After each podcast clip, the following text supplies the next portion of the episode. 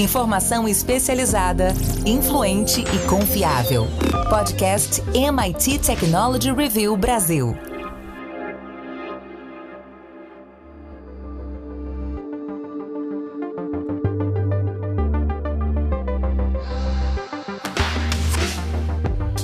Olá, este é um podcast especial da MIT Technology Review Brasil, oferecido por Workplace from Meta. Hoje, o nosso assunto é o futuro do trabalho, o trabalho remoto, híbrido, o trabalho no metaverso. E para conversar comigo está aqui a Agatha Silva, Latam Manager do Workplace from Meta. Tudo bem, Agatha? Tudo bem, Coimbra. É um prazer estar aqui com vocês hoje. Bom dia. Agatha, estamos aí começando um novo ano, Vivemos os últimos dois aí uma situação meio turbulenta por causa da pandemia, muita gente foi obrigada praticamente a trabalhar remotamente, a sair dos escritórios. Ano passado a coisa começou a melhorar, depois piorou um pouco, mas o fato é que há uma boa expectativa de que a gente flexibilize essas condições de trabalho, seja em ambiente remoto, seja as pessoas voltando parcialmente para os seus ambientes de trabalho. Eu queria que, na sua avaliação de quem está acompanhando o dia a dia dessa nova realidade das empresas, que, que a gente pode dizer que deu certo e o que, que não funcionou muito bem nesses últimos dois anos? O que, que deve ficar para 2022? Bom, vamos lá, né? Aqui no, no Workplace, os clientes que a gente costuma né, conversar no nosso dia a dia já estavam bastante acostumados a trabalhar, inclusive nesse mundo híbrido. Né? A gente fala, né, que a gente está vendo agora o mundo híbrido um pouco depois da pandemia, mas vamos, né, recapitular e voltar um pouquinho atrás. A gente já tinha grande força de trabalho de grandes empresas já trabalhando de maneira remota, eu diria, né? Ou melhor, né? no campo, em lojas, em chão de fábrica. E essas pessoas, por incrível que pareça, agora estão inclusive sendo até mais incluídas, né? Com essa vinda, então, é, desse pós, né, pandemia e tudo que a gente vem fazendo é realmente fazer uma inclusão completa de todos os colaboradores das empresas. Então vamos imaginar, e eu vou trazer até alguns casos de, de algumas empresas que deu super certo, né? A gente tem a Raia Drogazil, que é um exemplo super bacana, que decidiu adotar o Workplace para melhorar todo o seu processo de comunicação com seus colaboradores, então todo o processo de comunicação e tudo mais. E eles implantaram e conseguiram, mesmo com 90% das pessoas trabalhando aí no home office, incluí-las de maneira a dar voz, colher feedback, a realmente fazê-las a fazer parte realmente da empresa, né?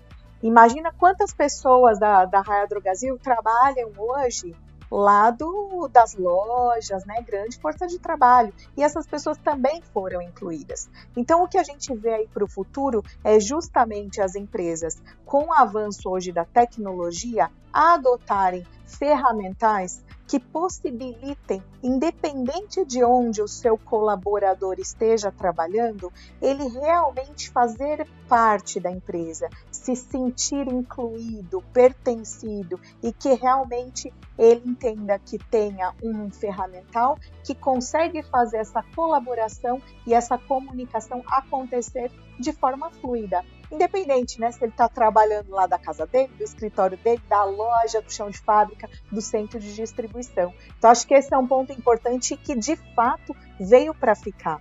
Nossos clientes com os quais a gente vem conversando estão falando muito nisso, né? Como realmente é, respeitar o indivíduo e realmente dar possibilidades dele trabalhar da maneira que ele se sentir mais confortável. Ô, Agatha, para a gente entender do ponto de vista é, tecnológico, de plataforma, é, a impressão que a gente tem é que dentro desse trabalho remoto as pessoas estão, assim, digamos assim, mais isoladas, né? Elas não estão no mesmo lugar. E aí você está falando muito dessa sensação de pertencimento, de união, da visão do todo, que muita gente começou a sentir falta, né? Por não estar mais é, fisicamente presente com os colegas de trabalho. Como é que a comunicação, a plataforma ou qual, qual, quaisquer tecnologias que a gente imaginar podem ajudar a fazer essa conexão? Como é que se faz esse, esse, esse sentimento de pertencimento por meio da tecnologia? Olha, muito, por exemplo, até esse caso que eu acabei de citar da Readrogasil, mas outros também, clientes como Pernambucanas, Mercado Livre. Vamos pensar o seguinte: dentro de uma empresa a gente já tem hierarquias, né? A gente tem lá um presidente, a gente tem diretores, a gente tem gerência e a gente tem todos os profissionais que apoiam todas as áreas de negócio.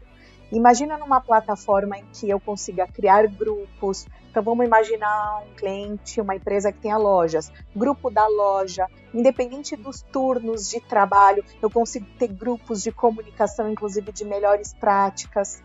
Uh, não necessariamente no mundo físico, em que as pessoas estão incluídas dentro de um escritório, eu tenho uma melhor produtividade do mundo. Mas remotamente, o que, que a gente quer trazer através de ferramental tecnológico é que consiga dar voz para as pessoas, comunicação, pertencimento, para que as pessoas compartilhem entre elas melhores práticas, coisa que hoje é muito natural dentro das, da nossa plataforma do Workplace, as pessoas conseguem fazer isso muito tranquilamente.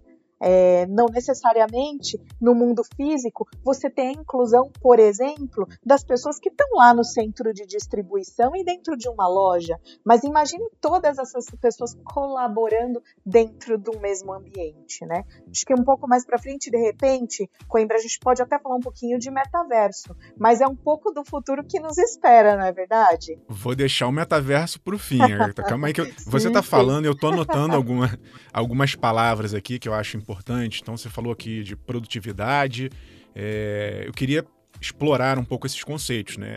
Teve uma discussão nesse período de pandemia se o trabalho remoto aumentou ou prejudicou a produtividade. Dá para medir produtividade por meio da tecnologia?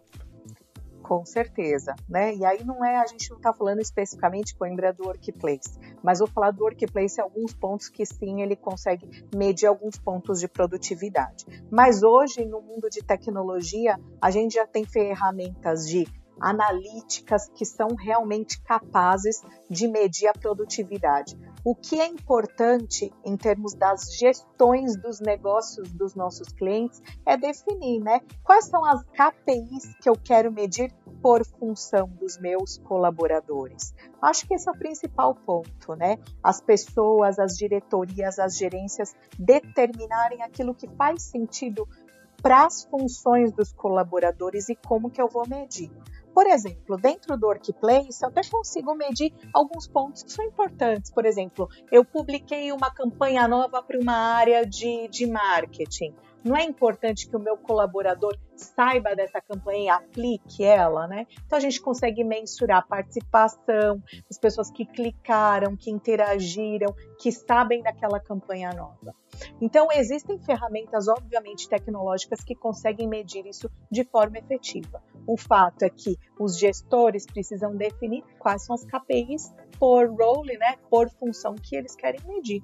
Com isso bem atribuído, ferramental técnico, a gente tem várias alternativas no mercado. Você está falando é, de acompanhar até em tempo real e uma aqui na MIT Technology Review a gente é, fazendo algumas pesquisas identificou que muitas vezes as pessoas sentiam uma, uma sensação de não estar tá entendendo para onde a empresa está indo em tempo real. É como se tivesse todo mundo meio, cada um num tempo diferente, numa página diferente da história. E o que você está me dizendo é que dá para ter uma integração e aqui entra muita comunicação, né? Tem que ter ali, o, o como você falou, a, todo mundo integrado dentro de um mesmo lugar, sabendo, né? Sendo informado do que está acontecendo por todo mundo. É isso sem dúvida nenhuma. A comunicação ela é extremamente importante e a gestão e publicação também de conteúdo, né? É uma, por exemplo, eu acabei de comentar aqui. Hoje a tecnologia, as empresas estão avançando muito. Vamos supor que foi criada uma função dentro da, da empresa. Como é que eu sei o que é que eu tenho que fazer? Então, estou fazendo, por exemplo, um onboarding de uma pessoa nova. Qual a função dela? Quais são as atribuições, as KPIs de como que eu vou medir? Se eu não tiver comunicando bem para essas novas pessoas que estão entrando na empresa, como é que eles vão saber o que tem que fazer, né? Então, independente de onde ele esteja, o que é importante, um repositório único de informação, onde ele consegue acessar essas informações de maneira muito simples e a alta gestão conseguir comunicar com esse colaborador de uma maneira muito simples, né, e direta. E aí, quando as pessoas estão espalhadas onde quer que estejam, é bem importante que você tenha isso centralizado e unificado, né? Porque um, um desafio que eu vejo muito nas empresas é a comunicação muito espalhada, repositório dos dados e das informações muito distribuídos em N plataformas tecnológicas. E isso é uma dificuldade enorme, especialmente para os funcionários que estão trabalhando remotamente, né? Ou aí fora de escritórios, na rua, né, em chão de fábrica, etc. Tem um desafio adicional, né, Agatha, para o funcionário que está chegando. Imagina, ele está chegando numa empresa que ele nunca viu ninguém fisicamente. Então, essa parte da entrada, do onboarding, é, é, muito importante. Você já trouxe aqui algumas soluções, mas eu fico pensando também do ponto de vista daquele colaborador que já estava trabalhando na, na, empresa já há muito tempo. E ele costumava ali ter um, uma espécie de um, um retorno, um feedback dos seus gestores. Essa parte também do feedback, da evolução profissional de quem já faz parte da empresa, como é que funciona no trabalho híbrido? Bom, é, as ferramentas tecnológicas estão à disposição para isso. O mais importante, como eu comentei, né, definindo, né, dentro de cada função, quais são as KPIs pelas quais esse colaborador será medido já é uma grande coisa, né? Depois é realmente o processo de usar ferramental para quê? Para que você consiga documentar a performance, coletar feedbacks, feedbacks de pares, feedbacks de subordinados e das pessoas com, com as quais esse colaborador interage no dia a dia, não é verdade? Além disso, para a empresa, benefícios de dar voz ao colaborador, que muitas vezes isso não é feito, né? Essas pesquisas de pulse, por exemplo. Pesquisas podem ser feitas de toda forma, né? No âmbito geral da empresa, avaliação da estratégia da empresa, atuação do presidente, mas ela pode cascatear pelos níveis hierárquicos, inclusive mais baixos. Uma gerência pode medir a satisfação, por exemplo, do seu, dos seus colaboradores diretos.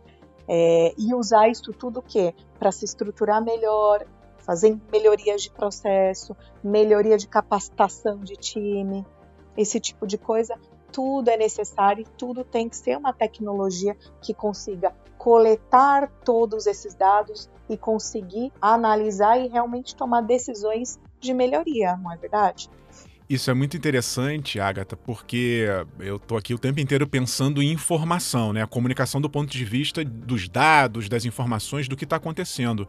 Mas você está trazendo um outro ponto que também é importantíssimo, que é medir o sentimento, vamos dizer assim, né? As emoções, que é algo que a gente não, não costuma imaginar que seja possível, mas por meio de pesquisas, de enquetes, né? Óbvio, eu queria ouvir a sua opinião. Deve ter que ter algum tipo de engajamento, mas você está dizendo, né? Dá para medir emoção pela, pela, pela, pela ferramenta. Com toda certeza, né? Hoje as ferramentas Workplace, por exemplo, já dentro dele já tem toda essa parte de inteligência artificial que a gente escuta aí bastante, né, no mercado. O que, que ele faz? Por exemplo, vou dar um exemplo de um, de um cliente nosso da área de telecomunicações, que ele tem pessoas trabalhando no campo, fazendo manutenção de fios em postes, reinstalando ambientes, etc.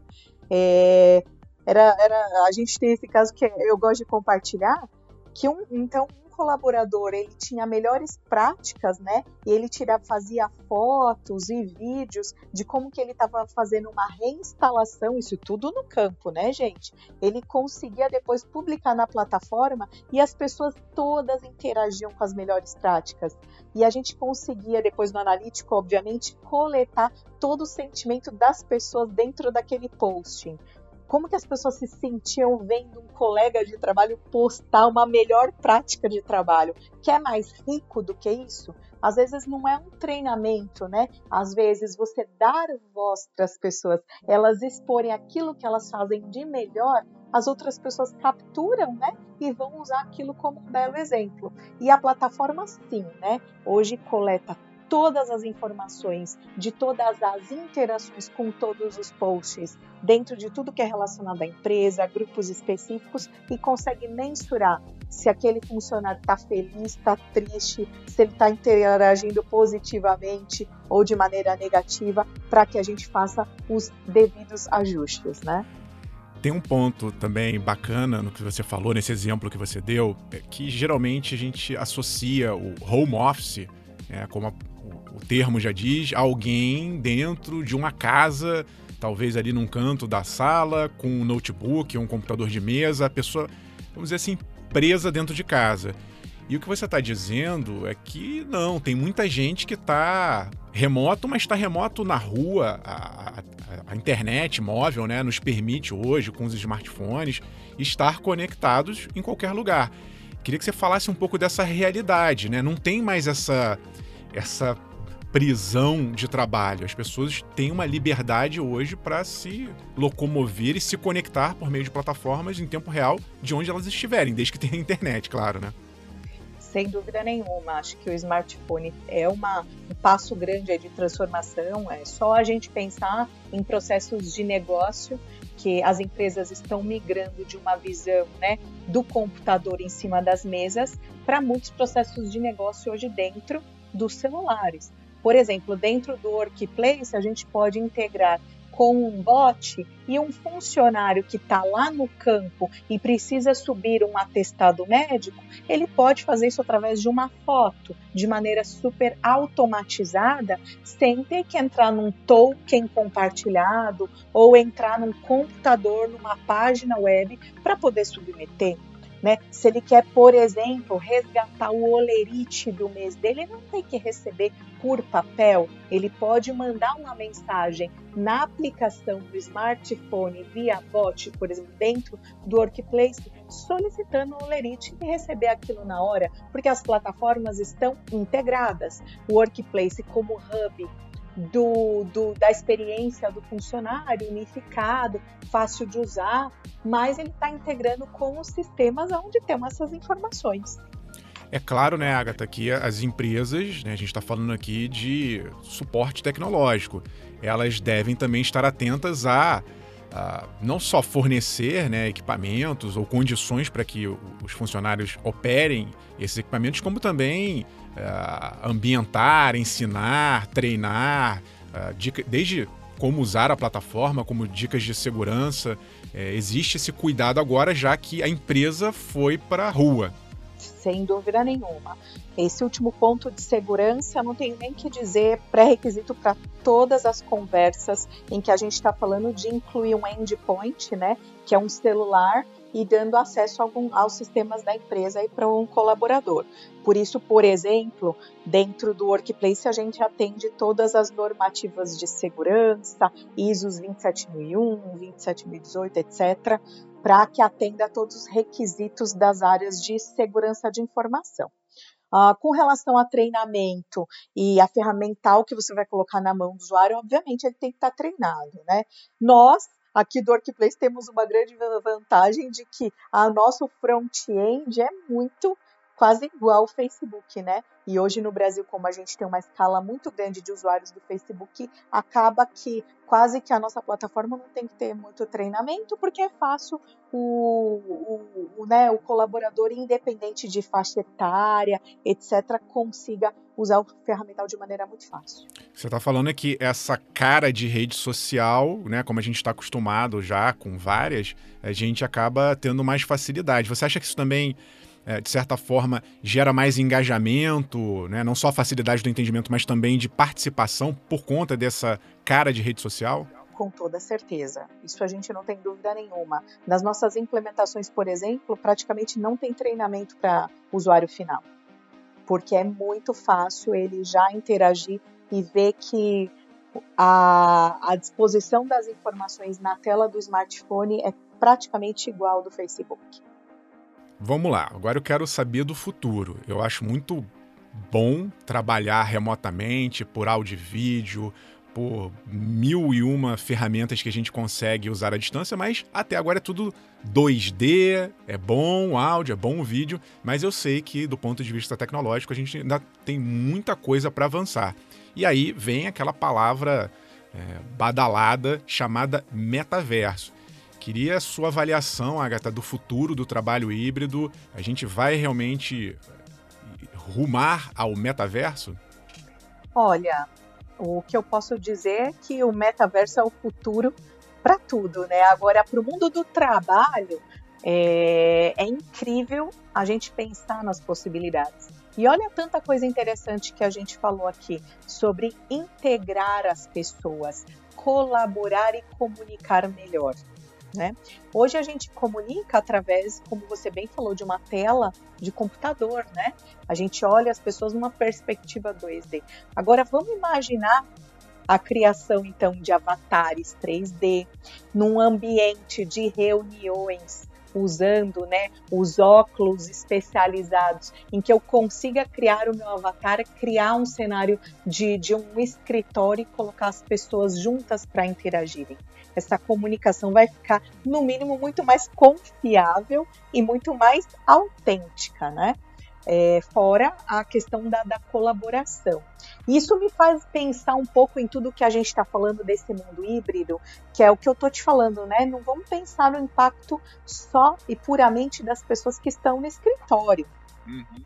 Mas vamos pensar, por exemplo, uma pessoa que está no campo desenhando, por exemplo, novos designs de, de moda, e ele quer mostrar aquilo para pessoas que estão na loja, que estão no escritório, que estão no home office, né? Toda essa moda nova, uma calça, um lançamento novo, uma blusa, um lançamento novo. Imagina isso de uma maneira muito mais interativa. Imagina engenheiros de produção, né? Engenheiros que estão projetando um novo carro, uma nova peça, é, e conseguir olhar isso numa formatação 3D, engenheiros que estão lá no chão de fábrica, engenheiros que estão no desenvolvimento, num escritório, em espaços, né, regiões remotas do mundo, em qualquer país, poderem interagirem de maneira confiável e projetar essas telas para que possam garantir melhoria, por exemplo, contínua de produto. Então, assim, isso tudo com certeza são os avanços que, que estão aí por vir isso já, né, vai acontecer, a gente espera que em breve. Tomara, tô aí torcendo para que chegue logo, porque eu sou fã de realidades estendidas, eu adoro o mundo imersivo e tô, tô aqui é, esperando que chegue logo. Você é um dos primeiros consumidores dessas novas realidades do metaverso. Bom, estamos chegando ao fim do nosso podcast. Agradeço muito a presença da Agatha Silva, Latam Manager do Workplace from Meta. Obrigado, Agatha. Eu que agradeço aí a, a oportunidade, Coimbra. Um abraço. Obrigado aí, papo sempre super muito rico em relação a trabalho e tecnologia. Agradeço também a você que nos acompanhou até agora. E fique ligado, porque semana que vem tem mais podcast da MIT Technology Review falando sobre tecnologia, negócios e sociedade. Até a próxima! Você ouviu o podcast MIT Technology Review Brasil, apresentado por Tech Institute.